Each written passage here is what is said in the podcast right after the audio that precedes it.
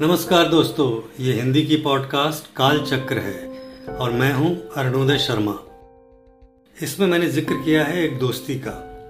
वो दोस्ती भी एग्जिस्टेंशियल एंगल से मैंने देखी है।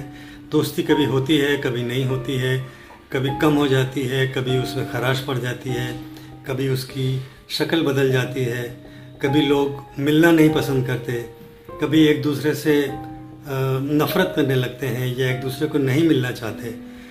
तो फ़िलहाल ये बाकी आप इसी में सुन लीजिए पोएम में। कविता का शीर्षक है, शर्त दोस्ती की।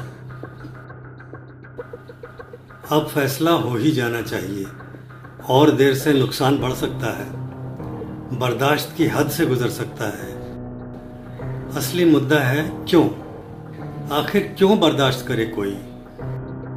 अगर तुमको अपनी बातों में मायने नज़र आते हैं और मेरा हर लफ्ज मज़ाक तो हम दोस्त नहीं, दुश्मन हैं। अगर तुम्हें लगता है कि तुम जेल में हो तो मैं भी यहाँ मर रहा हूँ घुट घुट कर। जिस तरह तुम्हें फख्र है अपनी अकल पर, वैसे ही मुझे भी घमंड है अपनी सोच पर। मैं अपनी बेजती बर्दाश्त कर लूँ, पर अपने ख्यालों के बारे में कुछ नहीं सुनूँगा।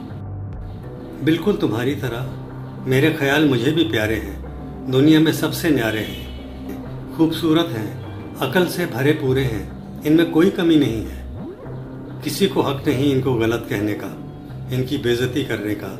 ये मेरे दिमाग की उपज है। ये पाक है। ये मेरे भगवान हैं। शायद हमारी दोस्ती की सबसे ज़रूरी शर्त होगी इज़्ज़त मेरे विचारों की, मेरे ख्यालों की। तुम मुझे कुछ भी कह लो मेरी शक्ल का, मेरे कपड़ों का मज़ाक उड़ा लो। पर अगर तुमने कहा कि मैंने जो कहा वो गलत था तो दोस्त, वक्त बर्बाद मत करो। मैं इस तरफ़ मुड़ता हूँ, तुम उस तरफ़ मुड़ लो।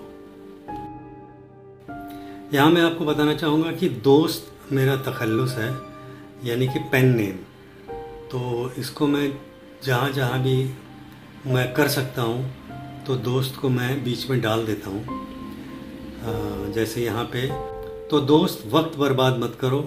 मैं इस तरफ़ मुड़ता हूँ, तुम उस तरफ़ मुड़ लो।